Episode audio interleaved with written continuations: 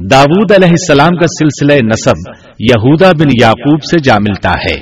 آپ چھوٹے قد کے تھے، آنکھیں نیلی، بال ہلکے اور دل کے صاف شفاف تھے۔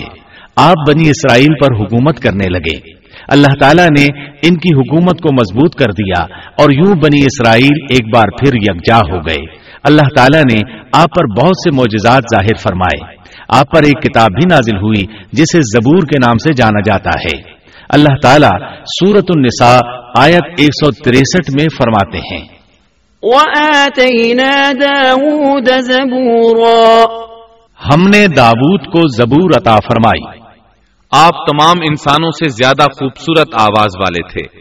صحیح بخاری کی ایک حدیث میں ہے کہ ایک مرتبہ رسول اللہ صلی اللہ علیہ وسلم نے ابو موسا اشعری رضی اللہ عنہ کو قرآن مجید کی تلاوت کرتے سنا۔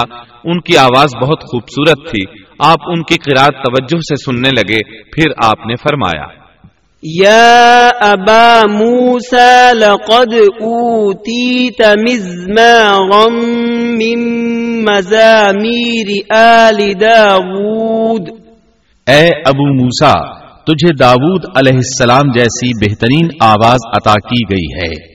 اللہ تعالیٰ نے آپ کی آواز کو بھی ایک معجزہ بنا دیا۔ اور وہ ایسے کہ جب داود علیہ السلام زبور کی تلاوت کرتے، تو پہاڑ اس کو سن کر آپ کے ساتھ تسبیح شروع کر دیتے۔ اور جب پرندے یہ آواز سنتے، تو ان کے پاس آ کر اپنی گردنیں جھکا کر بیٹھ جاتے اور تسبیح میں ان کے ساتھ شامل ہو جاتے۔ اپنی جگہ سے حرکت بھی نہ کرتے۔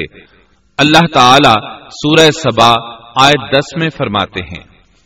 یا جبال اوبی معه والطیر۔ اے پہاڑوں اس کے ساتھ رغبت سے تسبیح پڑھا کرو اور پرندوں کو بھی یہی حکم ہے۔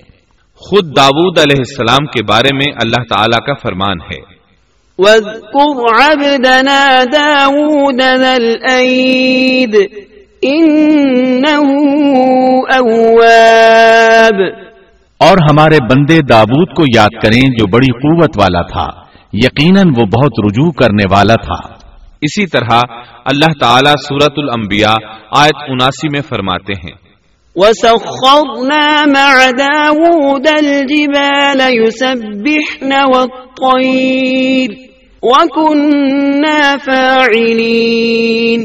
اور ہم نے پہاڑ کو تاوت کے تابع کر دیا جو تسبیح کرتے تھے اور پرندوں کو بھی اور ہم ہی یہ سب کچھ کرنے والے تھے۔ اسی طرح سورہ سواد آیت اٹھارہ اور انیس میں اللہ تعالی فرماتے ہیں۔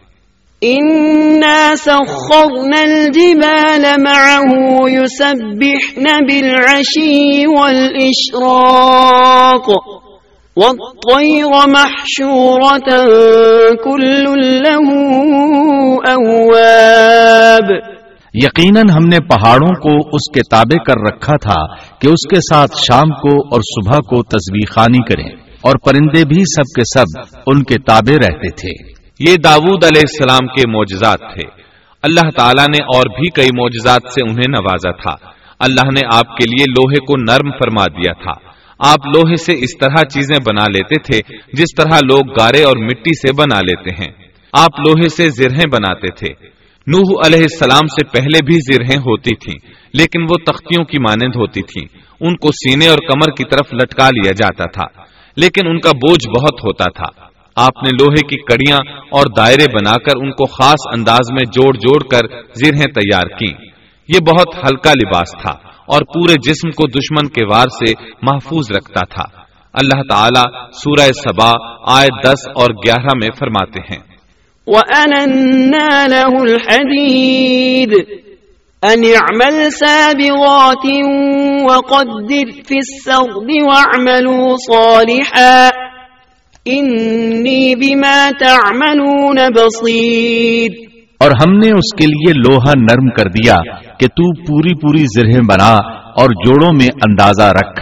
تم سب نیک کام کیا کرو۔ یقین مانو کہ میں تمہارے اعمال دیکھ رہا ہوں۔ ان آیات میں اللہ تعالیٰ فرماتے ہیں کہ داود علیہ السلام کو ہم نے حکم دیا کہ زرہیں لوگوں کے لیے نہایت موزوں ہونی چاہیے۔ ان کی کڑیوں کو بڑے مناسب انداز میں جوڑنا۔ نہ اس قدر موٹی ہوں کہ ان کا وزن بڑھ جائے۔ نہ اس قدر پتلی کہ جلد کٹ جائیں اور اپنا مقصد پورا نہ کر سکیں۔ اسی طرح اللہ تعالی سورت الانبیاء آیت اسی میں فرماتے ہیں۔ وعلمناه صنعة لبوس لكم لتحصنكم من بأسكم فهل أنتم شاكرون۔ اور ہم نے اسے تمہارے لیے لباس بنانے کی کاریگری سکھائی تاکہ لڑائی کے ضرر سے تمہارا بچاؤ ہو سکے۔ کیا اب تم شکر گزار بنو گے بہرحال اس صنعت کے موجد داود علیہ السلام ہیں۔ اللہ تعالیٰ نے آپ کی حکومت کو خوب مضبوط کیا، آپ کو زبردست فضائل اور معجزات سے مالا مال کیا۔ اللہ تعالیٰ سورت سعد آیت بیس میں فرماتے ہیں۔ وشددنا ملكه وآتيناه الحكمة وفصل الخطاب اور ہم نے اس کی سلطنت کو مضبوط کر دیا تھا اور اسے حکمت دی تھی اور بات کا فیصلہ سمجھا دیا تھا۔ آپ لوگوں کے درمیان نہایت عادلانہ فیصلے فرماتے تھے۔ آپ نبی بھی تھے، بادشاہ بھی اور قاضی بھی۔ آپ کی حکومت کے متعلق کئی احکامات نازل ہوئے۔ ان میں سے قرآن مجید میں ایک حکم عجیب انداز سے آیا ہے۔ ہوا یوں کہ آپ نے عبادت اور عدالت کے لیے اوقات مقرر کر رکھے تھے۔ عبادت کے لیے ایک جگہ بنوا رکھی تھی۔ دن میں فیصلے کرتے، رات کو عبادت۔ جب عبادت کرتے تو کسی کو ان کے پاس آنے کی اجازت نہیں تھی۔ ایک روز ایسا ہوا کہ دو آدمی بغیر اجازت اندر آ گئے۔ دروازہ بند تھا، لیکن وہ دیوار پھاند کر اندر آ گئے۔ آپ ڈر گئے کہ کہیں حملہ آور نہ ہو اللہ تعالیٰ سورت سعد آیت اکیس اور بائیس میں فرماتے ہیں۔ وَهَلْ أَتَاكَ نَبَأُ الْخَصْمِ إِذْ تَسَوَّرُوا الْمِحْرَابِ إِذْ دَخَلُوا عَلَى دَاوُودَ فَفَزِعَ مِنْهُمْ قَالُوا لَا تَخَفْ خصمان بغى بعضنا على بعض فاحكم بيننا بالحق ولا تشطط واهدنا إلى سواء الصراط اور کیا تجھے جھگڑا کرنے والوں کی بھی خبر ملی جبکہ وہ دیوار پھاند کر محراب میں آ گئے؟ جب یہ دابود کے پاس پہنچے تو وہ ان سے ڈر گئے۔ وہ کہنے لگے، خوف نہ کیجیے ہم مقدمہ کے دو فریق ہیں۔ ہم میں سے ایک نے دوسرے پر زیادتی کی ہے۔ لہذا آپ ہمارے درمیان حق کے ساتھ فیصلہ کر دیجیے اور نا انصافی نہ کیجیے اور ہمیں سیدھی راہ بتا دیجیے۔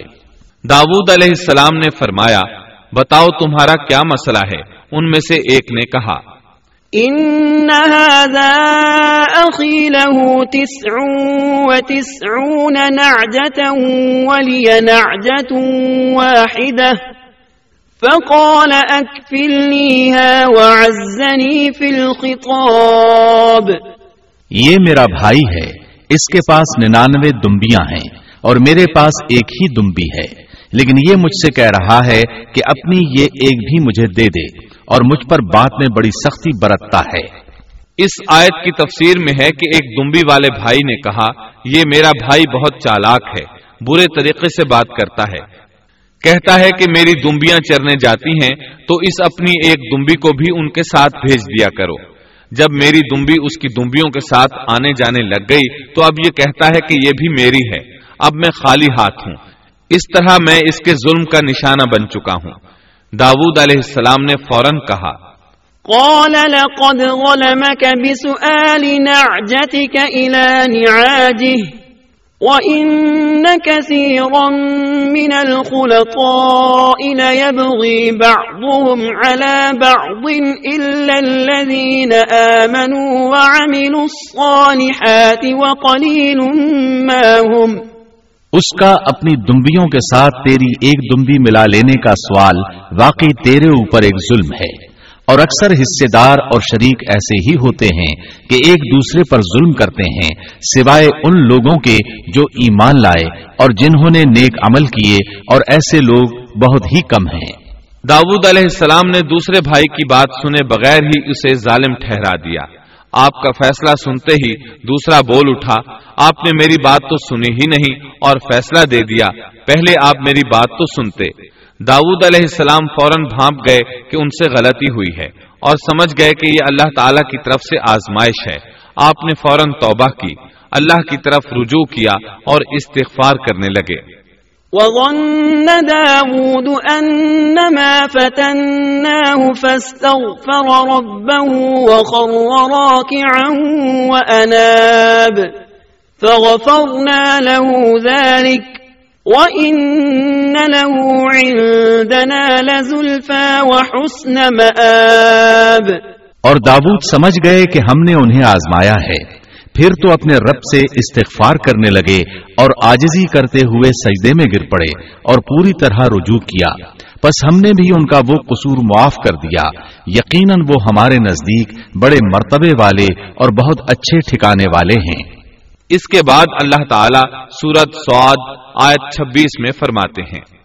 يا داود، إنا جعلناك خليفة في الأرض فاحكم بين الناس بالحق، فاحكم بين الناس بالحق ولا تتبع الهوى فيضلك عن سبيل الله.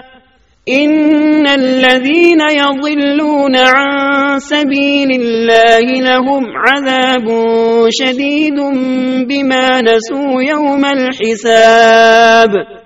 اے داود ہم نے تمہیں زمین میں خلیفہ بنا دیا۔ تم لوگوں کے درمیان حق کے ساتھ فیصلہ کیا کرو اور اپنی نفسانی خواہش کی پیروی نہ کرو، ورنہ وہ تمہیں اللہ کی راہ سے بھٹکا دے گی۔ یقیناً جو لوگ اللہ کی راہ سے بھٹک جاتے ہیں، ان کے لیے سخت عذاب ہے۔ اس لیے کہ انہوں نے حساب کے دن کو بھلا دیا ہے۔ اس طرح داود علیہ السلام اللہ تعالی کے اس فرمان کے مطابق فیصلے کرنے لگے۔ اللہ کے ہاں ان کا احترام اور اکرام اور بڑھ گیا۔ آپ کثرت سے روزے رکھتے اور خوب عبادت کرتے۔ آپ اس وقت تمام انسانوں سے بڑھ کر اللہ کی عبادت کرنے والے تھے۔ امام بخاری نے ایک حدیث نقل کی ہے جس کے الفاظ کچھ اس طرح ہیں۔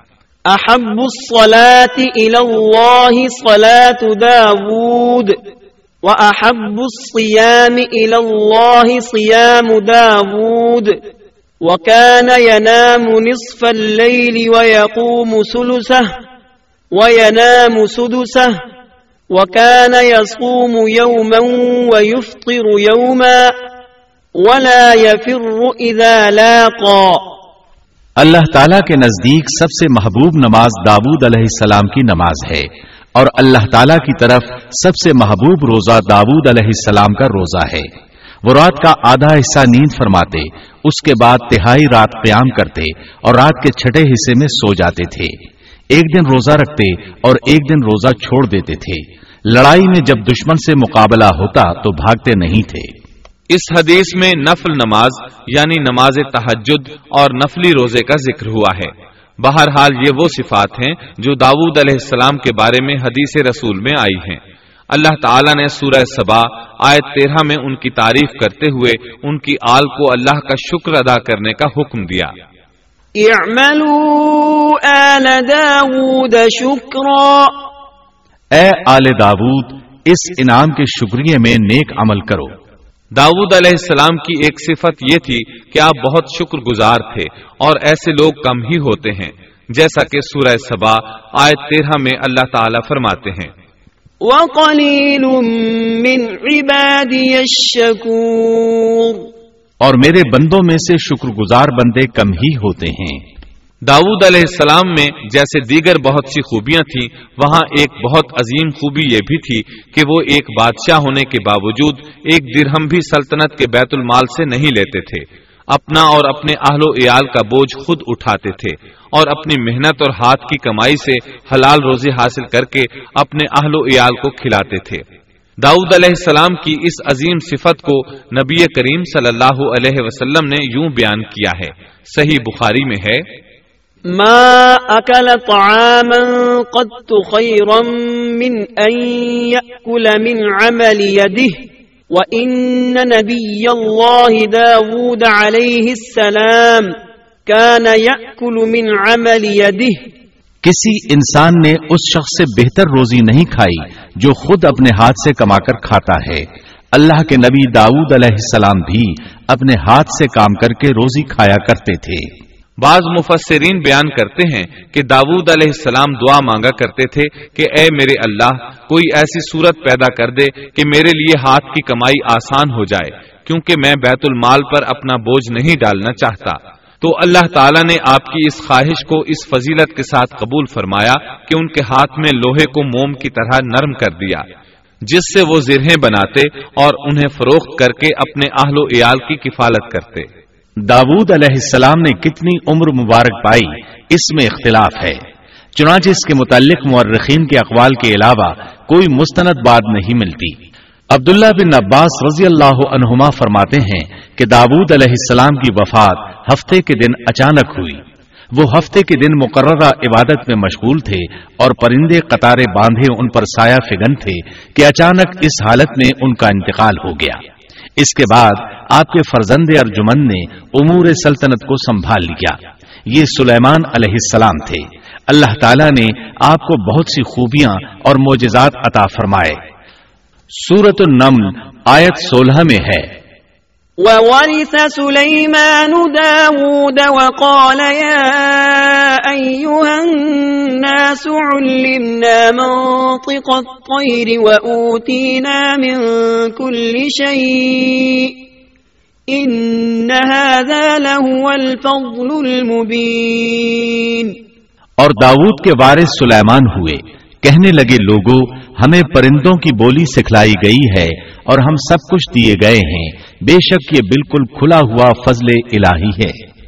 یہاں وراثت سے مراد مال نہیں، بلکہ بادشاہت اور نبوت مراد ہے۔ اللہ تعالیٰ نے انہیں ایسا بادشاہ بنایا کہ ساری دنیا میں ان جیسا کوئی نہیں ہوا۔ آپ سے بڑھ کر بادشاہت بھی کسی کی نہ ہو سکی۔ کیونکہ خود سلیمان علیہ السلام نے یہ دعا کی تھی کہ الہی مجھے ایسی سلطنت عطا فرما کہ جو میرے بعد اور کسی کے شایان شان نہ ہو۔ قال رب هب لي ملكا لا ينبغي لأحد من بعدي، إنك أنت الوهاب۔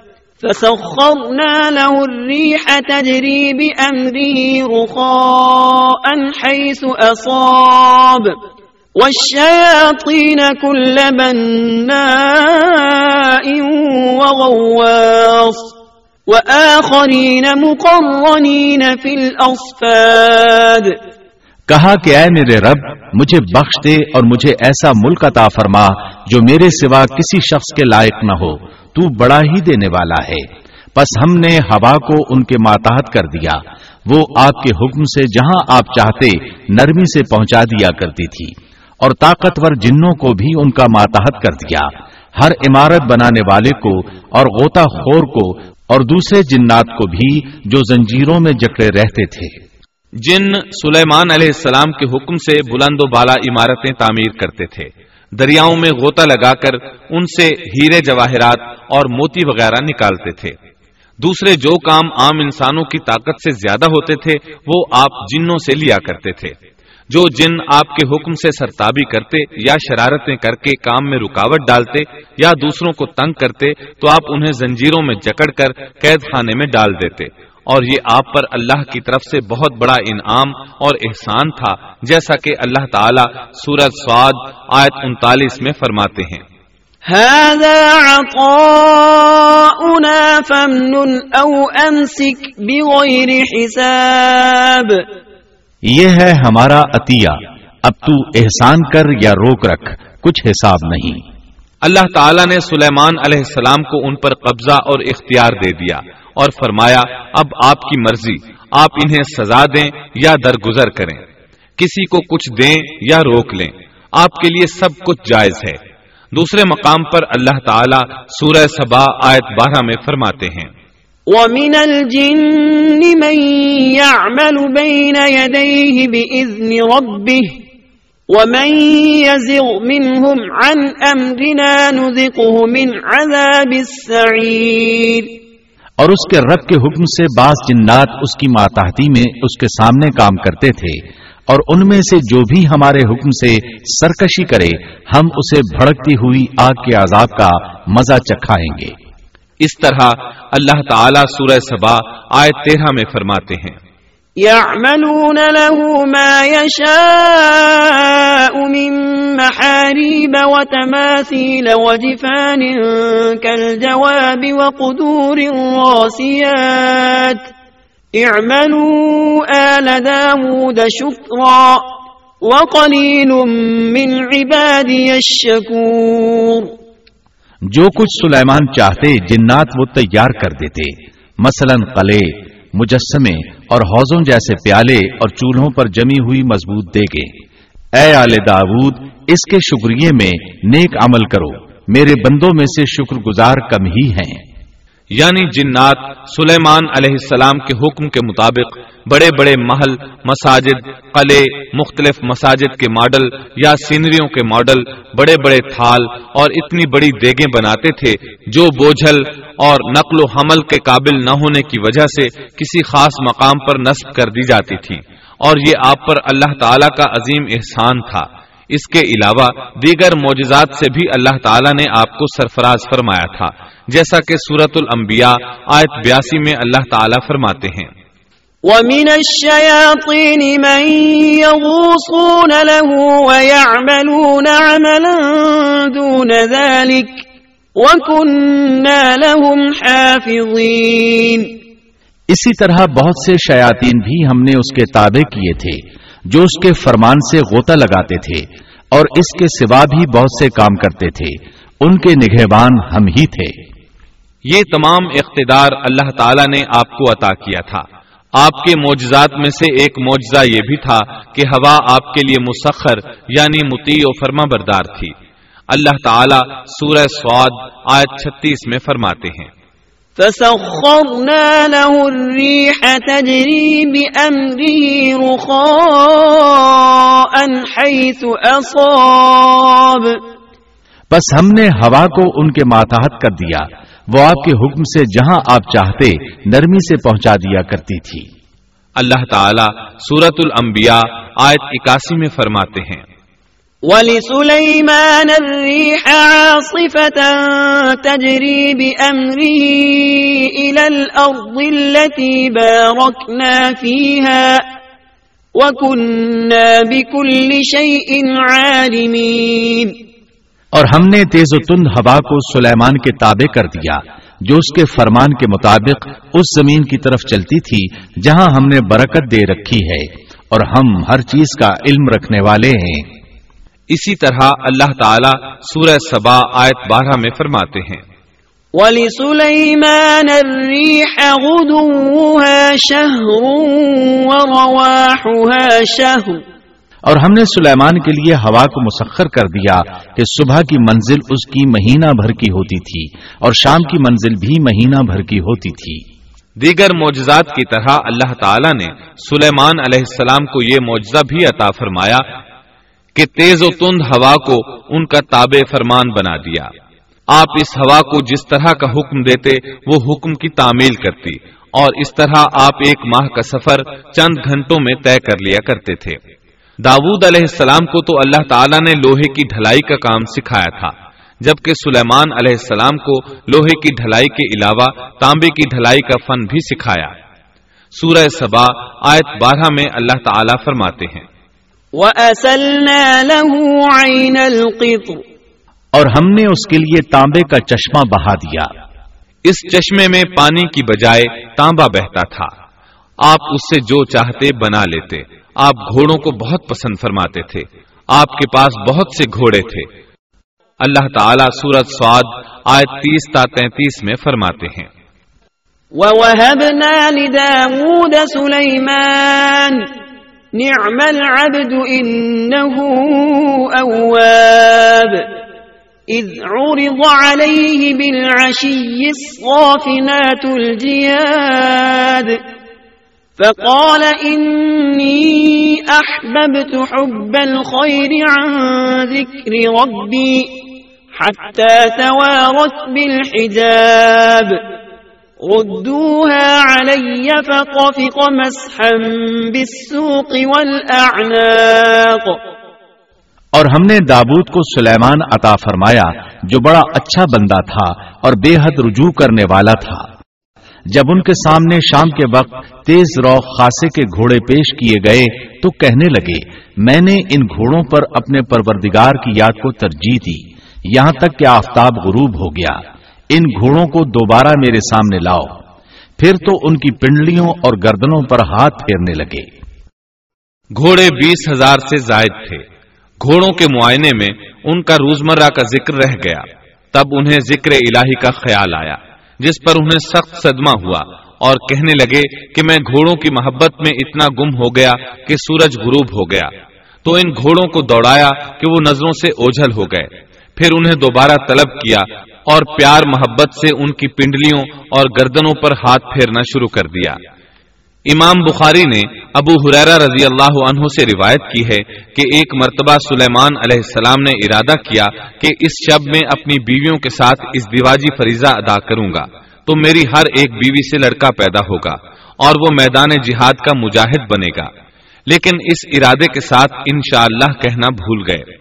اللہ تعالیٰ کو جلیل القدر پیغمبر کا یہ طرز پسند نہ آیا۔ چنانچہ اللہ تعالیٰ نے سلیمان علیہ السلام کے اس دعوے کو اس طرح غلط ثابت کر دیا کہ تمام بیویوں میں سے صرف ایک بیوی کے ہاں مردہ بچہ پیدا ہوا۔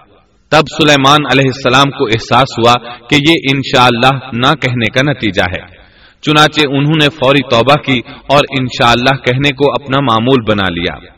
اللہ تعالیٰ نے آپ کو فیصلہ کرنے کی زبردست صلاحیت عطا فرمائی تھی۔ سورت الانبیاء آیت ستاسی میں ہے۔ وداود وسليمان إذ يحكمان في الحرث إذ نفشت فيه غنم القوم وكنا لحكمهم شاهدين۔ اور داود اور سلیمان کو یاد کیجیے جبکہ وہ کھیت کے معاملے میں فیصلہ کر رہے تھے کہ کچھ لوگوں کی بکریاں اس میں چر چک گئی تھیں اور ان کے فیصلے میں ہم موجود تھے۔ ہوا یہ کہ دو آدمی ہمسائے تھے۔ ان میں جھگڑا ہو گیا۔ ان میں سے ایک کے پاس کھیت تھا۔ اس میں اس نے فصل بو رکھی تھی۔ دوسرے کے پاس کچھ بکریاں تھیں۔ بکریوں کا چرواہا رات کے وقت دیوار والے دروازے کو بند کر دیتا تھا تاکہ بکریاں نکل کر فصل کو نقصان نہ پہنچائیں۔ ایک دن وہ دروازہ بند کرنا بھول گیا۔ بکریاں کھیت میں آ کر چرنے لگی فصل خراب ہو گئی۔ دونوں داود علیہ السلام کے پاس آئے۔ اپنا مقدمہ پیش کیا۔ داود علیہ السلام قاضی بھی تھے۔ اس وقت سلیمان علیہ السلام کہیں گئے ہوئے تھے۔ داود علیہ السلام مقدمہ سن کر کہنے لگے، یہ بکریوں والے کی سستی کا نتیجہ ہے۔ اس کا حال یہی ہے کہ وہ تیری بکریاں اپنی تحویل میں لے لے۔ دونوں فریق باہر نکلے تو سلیمان علیہ السلام سے ملاقات ہوئی۔ انہوں نے تفصیل سن کر فرمایا، میرے ساتھ آؤ۔ وہ انہیں داؤد علیہ السلام کے پاس لے آئے اور بولے، اس مقدمے کا اس سے بہتر فیصلہ یہ ہے کہ یہ بکریاں زمین والے کو دے دیں اور زمین بکریوں والے کو۔ جب بکریوں والا زمین کو پہلی حالت میں اگا دے گا، تو آپ دونوں کی چیزیں انہیں لوٹا دیں۔ اس دوران کھیتی کا مالک بکریوں کے دودھ سے فائدہ حاصل کرتا رہے گا۔ یہ فیصلہ زیادہ بہتر ہے۔ اس سے بکریوں والا اپنی بکریوں سے بالکل محروم نہ ہوا اور کھیتی والے کا نقصان پورا ہو گیا۔ یہ فیصلہ آپ کو اللہ تعالیٰ نے سمجھایا تھا۔ اللہ تعالیٰ سورت الانبیاء آیت نواسی میں فرماتے ہیں۔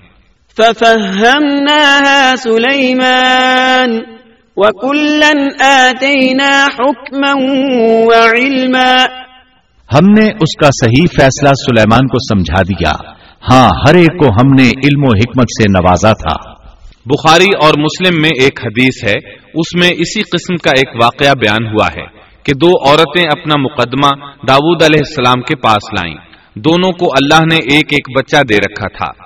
ایک بھیڑیے نے حملہ کر کے بڑی عمر والی کا بچہ چیر پھاڑ ڈالا۔ عورت چالاک تھی، اس نے چھوٹی عمر والی کا بچہ چھین لیا کہ یہ میرا بچہ ہے۔ داود علیہ السلام نے دیکھا، بچہ بڑی عورت کے پاس ہے، تو اس کے حق میں فیصلہ دے دیا۔ سلیمان علیہ السلام نے داود علیہ السلام سے اجازت چاہتے ہوئے کہا، کیا میں اس مقدمے کا فیصلہ کر سکتا ہوں؟ انہوں نے اجازت دے دی۔ سلیمان علیہ السلام نے عورت سے کہا، بچہ مجھے دے دو۔ بچہ ہاتھ میں لے کر انہوں نے تلوار نکالی اور دونوں عورتوں سے فرمایا، میں اس کے دو ٹکڑے کر کے تم دونوں میں برابر برابر تقسیم کرنے لگا ہوں۔ یہ سن کر بڑی عورت بولی کہ ٹھیک ہے۔ جبکہ چھوٹی عورت مامتا کی وجہ سے چلا اٹھی کہ آپ اسے زندہ رہنے دیں اور اسے دے دیں۔ یہ سنتے ہی سلیمان علیہ السلام بول اٹھے، تو ہی اس کی ماں ہے، جس سے اپنے بچے کے ٹکڑے دیکھنا برداشت نہ ہو سکا۔ پھر بچہ اسے دے دیا۔ سلیمان علیہ السلام کا ایک تیسرا واقعہ قرآن میں یوں ہے۔ سورت النمل آیت سترہ اور اٹھارہ میں ہے۔ وحشر لسليمان جنوده من الجن والإنس والطير فهم يوزعون حتى إذا أتوا على واد النمل قالت نملة يا أيها النمل ادخلوا مساكنكم لا يحطمنكم سليمان وجنوده وهم لا يشعرون. اور سلیمان کے سامنے ان کے تمام لشکر، جنات، انسان اور پرندوں میں سے جمع کیے گئے۔ ہر ہر قسم الگ الگ کھڑی کر دی گئی۔ جب وہ چیونٹیوں کے میدان میں پہنچے تو ایک چیونٹی نے کہا، اے چیونٹیوں، اپنے اپنے گھروں میں گھس جاؤ۔ ایسا نہ ہو کہ بے خبری میں سلیمان اور ان کا لشکر تمہیں روند ڈالے۔ ان تمام لشکروں کو اکٹھا کیا گیا تھا۔ اللہ تعالی نے چونٹی کی یہ بات سلیمان علیہ السلام کو سنوا دی۔ سورہ نمل آیت انیس میں ہے۔ فتبسم ضاحكا من قولها وقال رب أوزعني أن أشكر نعمتك التي أنعمت علي وعلى والدي وأن أعمل صالحا۔ وأن أعمل صالحا ترضاه وأدخلني برحمتك في عبادك الصالحين۔ اس کی اس بات پر سلیمان مسکرا کر ہنس پڑے اور دعا کرنے لگے کہ اے پروردگار، تو مجھے توفیق دے کہ میں تیری ان نعمتوں کا شکر بجا لاؤں جو تو نے مجھ پر انعام کی ہیں۔ اور میں ایسے نیک اعمال کرتا رہوں جن سے تو خوش رہے اور مجھے اپنی رحمت سے نیک بندوں میں شامل فرما۔ آپ کا ایک واقعہ ملکہ بلقیس کے ساتھ پیش آیا۔ سورہ نمل آیت بیس تا پچیس میں ہے۔ آپ نے پرندوں کی دیکھ بھال کی اور فرمانے لگے، کیا بات ہے کہ ہد ہد نظر نہیں آ رہا؟ کیا وہ واقعی غیر حاضر ہے؟ یقیناً میں اسے سخت سزا دوں گا یا اسے ذبح کر ڈالوں گا، یا وہ میرے سامنے کوئی معقول وجہ بیان کرے۔ کچھ زیادہ دیر نہ گزری تھی کہ اس نے آ کر کہا، میں ایک ایسی خبر لایا ہوں۔ کہ آپ کو اس کی خبر ہی نہیں اور میں سبا کی ایک سچی خبر آپ کے پاس لایا ہوں۔ میں نے دیکھا ہے کہ ان کی بادشاہ ایک عورت ہے، جسے ہر قسم کی چیز سے کچھ نہ کچھ دیا گیا ہے اور اس کا تخت بھی بڑا عظیم ہے۔ میں نے اسے اور اس کی قوم کو اللہ تعالیٰ کو چھوڑ کر سورج کو سجدہ کرتے ہوئے پایا ہے۔ شیطان نے ان کے کام مزین کر کے انہیں دکھلا کر سیدھے راستے سے ہٹا دیا ہے۔ پس وہ ہدایت پر نہیں آتے کہ اسی اللہ کو سجدہ کریں جو آسمانوں اور زمینوں کی پوشیدہ چیزوں کو باہر نکالتا ہے۔ اور جو کچھ تم چھپاتے اور ظاہر کرتے ہو، وہ سب کچھ جانتا ہے۔ ہد ہد نے اللہ تعالیٰ کی یہ صفت اس لیے بیان کی کہ یہ اپنی حص کے ذریعے زمین میں پانی والے حصے کا پتہ چلا لیتا ہے۔ سلیمان علیہ السلام کو بھی یہی ہد ہد بتایا کرتا تھا کہ پانی کہاں ہے۔ پھر آپ جنات کے ذریعے پانی نکلواتے تھے۔ یہ اطلاع سن کر سلیمان علیہ السلام حیران ہوئے۔ آپ نے ہد ہد سے کہا، ہم ابھی تمہاری بات کی تصدیق کر لیتے ہیں۔ سورہ نمل آیت ستائیس اور اٹھائیس میں ہے۔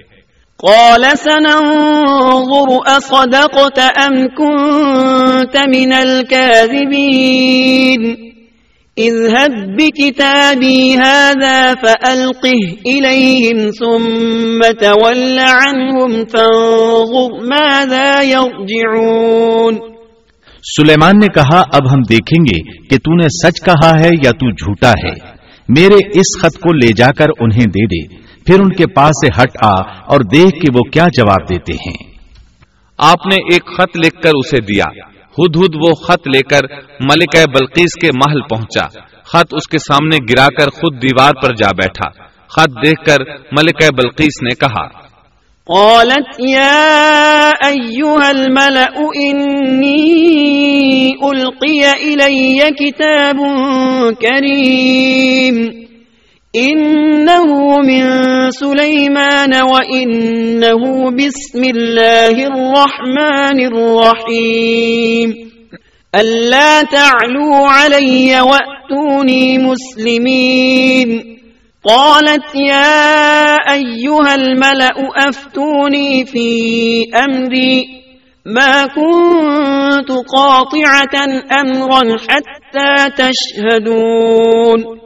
قالوا نحن أولو قوة وأولو بأس شديد والأمر إليك فانظري ماذا تأمرين قالت إن الملوك إذا دخلوا قرية أفسدوها وجعلوا أعزة أهلها أذلة وكذلك يفعلون وإني مرسلة إليهم بهدية فناظرة بما يرجع المرسلون وہ کہنے لگی، اے سردارو، میری طرف ایک باوقت خط ڈالا گیا ہے، جو سلیمان کی طرف سے ہے، اور جو بخشش کرنے والے مہربان اللہ کے نام سے شروع ہے۔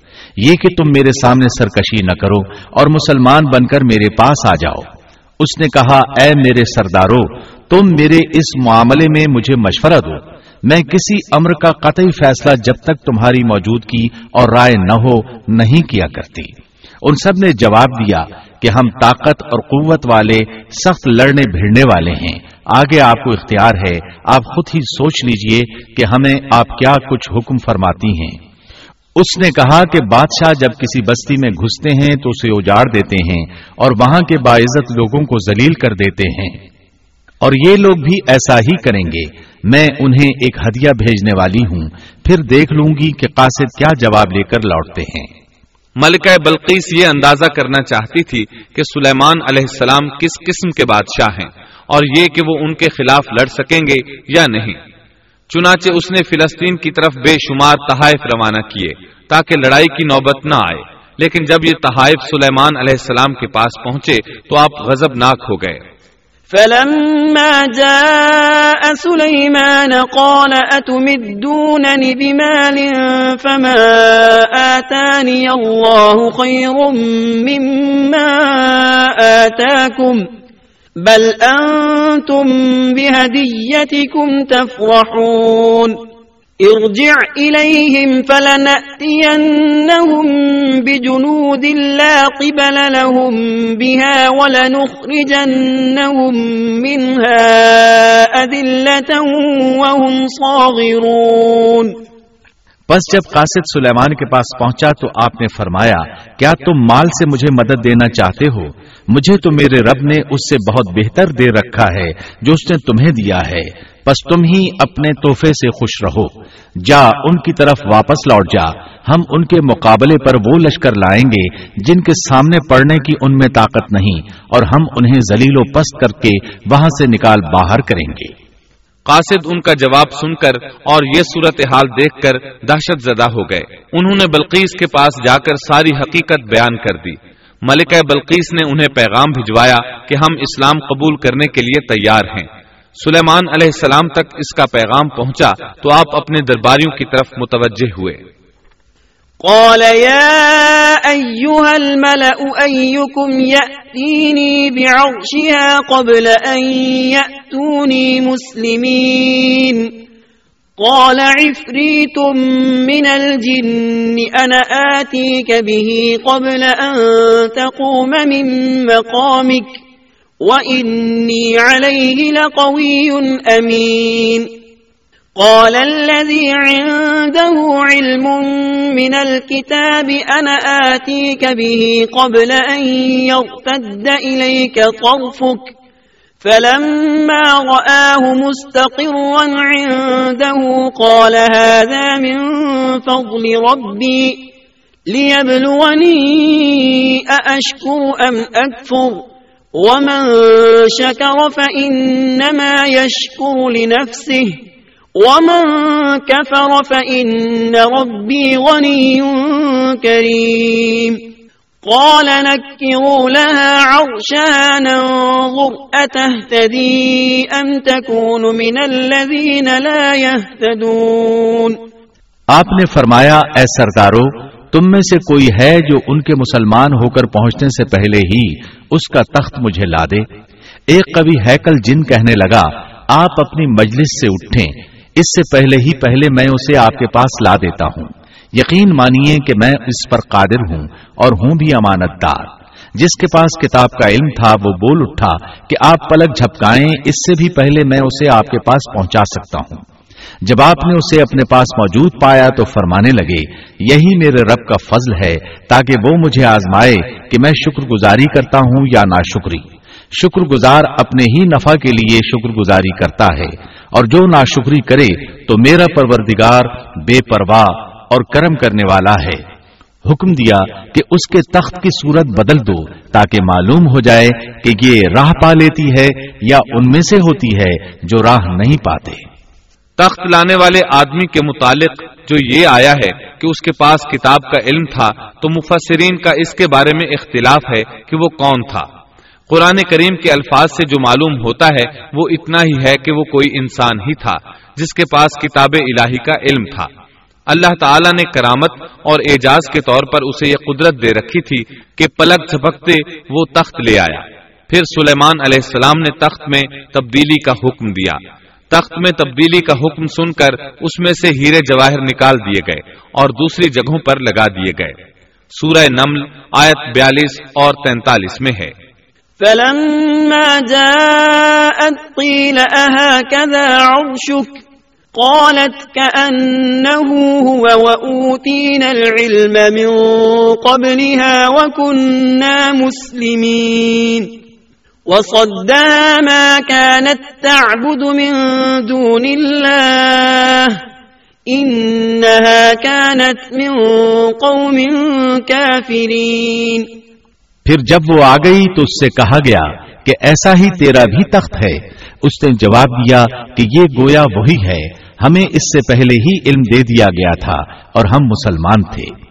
اسے انہوں نے روک رکھا تھا۔ کہ جن کی وہ اللہ کو چھوڑ کر پرستش کرتی رہی تھی، یقیناً وہ کافر لوگوں میں سے تھی۔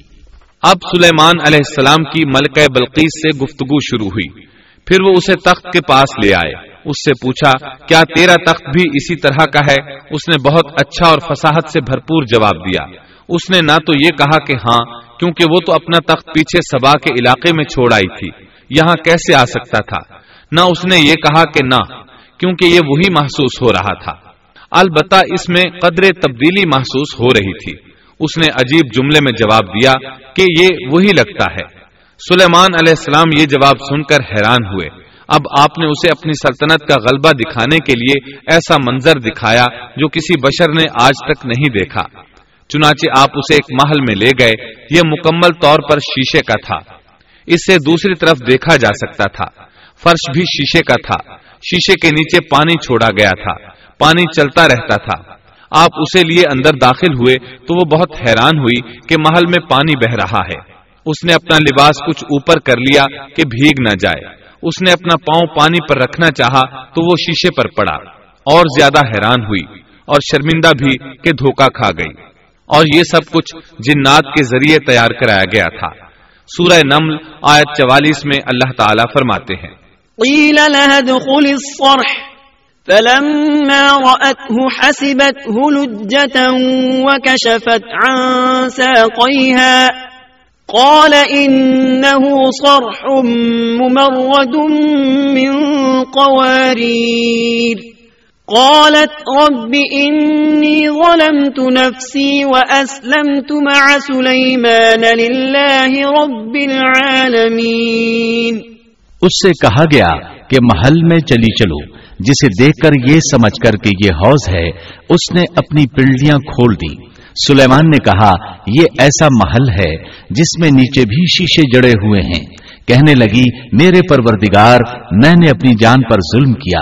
اب میں سلیمان کے ساتھ اللہ رب العالمین کی متی اور فرما بردار بنتی ہوں۔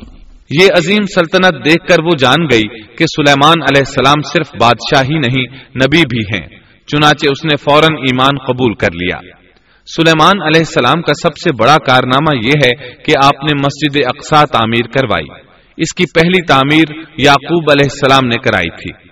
صحیح حدیث میں ہے کہ رسول اللہ صلی اللہ علیہ وسلم سے پوچھا گیا، زمین میں کون سی مسجد سب سے پہلے تعمیر کی گئی؟ آپ نے فرمایا، مسجد حرام۔ یعنی مکہ معظمہ والی مسجد۔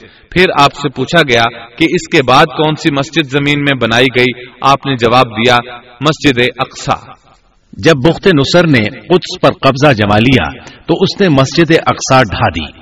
لیکن پھر سلیمان علیہ السلام کو اللہ تعالیٰ نے بادشاہت عطا کی، تو انہوں نے اثر نو تعمیر کا کام شروع کرایا۔ اس کے ساتھ ہی انہوں نے ہیکل سلیمانی بھی تعمیر کروایا۔ یہود آج تک اس کو مقدس سمجھتے ہیں۔ یہ مسجد اقسا کے بالکل قریب ہے۔ مسجد اقسا کی فضیلت میں بہت سی روایات ملتی ہیں۔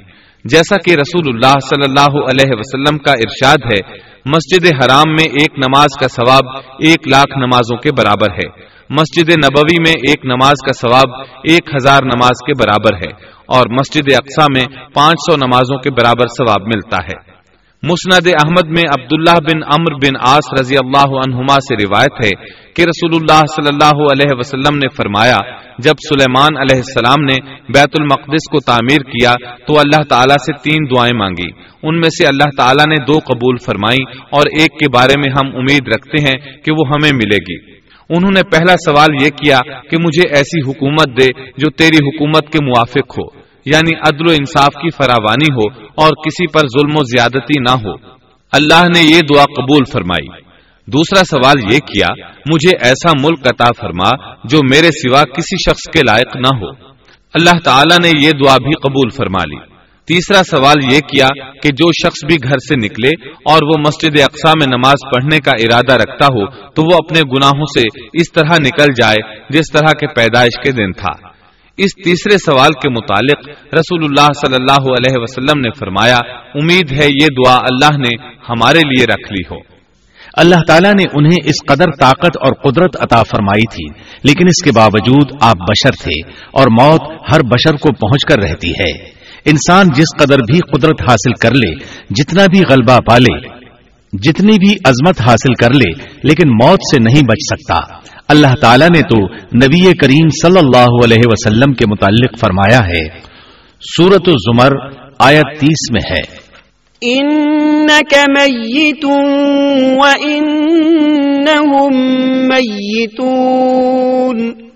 بے شک خود آپ کو بھی موت کا مزہ چکھنا ہے اور یہ سب بھی مرنے والے ہیں۔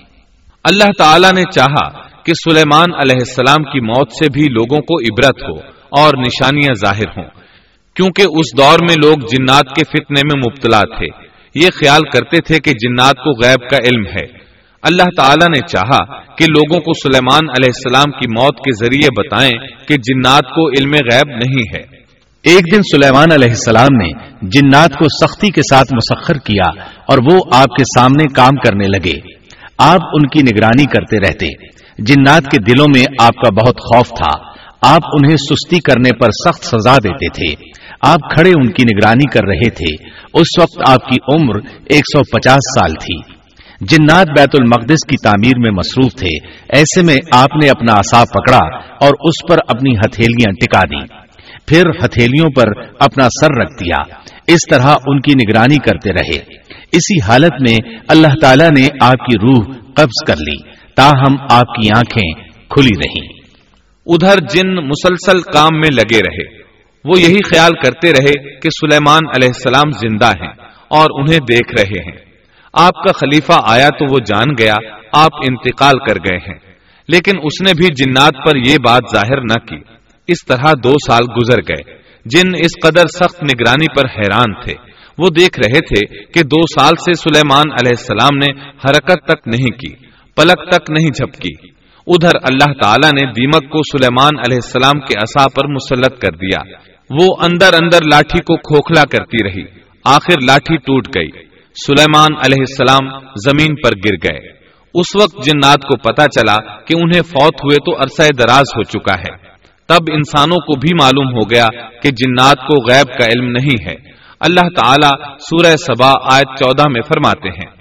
فلما قضينا عليه الموت ما دلهم على موته إلا دابة الأرض تأكل من سأته. فلما خر تبينت الجن أن لو كانوا يعلمون الغيب ما لبسوا في العذاب المهين. پھر جب ہم نے ان پر موت کا حکم بھیج دیا تو ان کی خبر جنات کو کسی نے نہ دی، سوائے گھن کے کیڑے کے، جو ان کے آسا کو کھا رہا تھا۔ بس جب سلیمان گر پڑے تو اس وقت جنات نے جان لیا کہ اگر وہ غیب دان ہوتے تو اس ذلت کے عذاب میں مبتلا نہ رہتے۔ اس طرح اللہ تعالی نے لوگوں کو مطلع کر دیا کہ جنات بھی مخلوق ہیں غیب دان نہیں۔ اللہ تعالیٰ ہی ان پر قادر ہے۔ اور اسی کے ساتھ سلیمان علیہ السلام کا قصہ اپنے اختتام کو پہنچا۔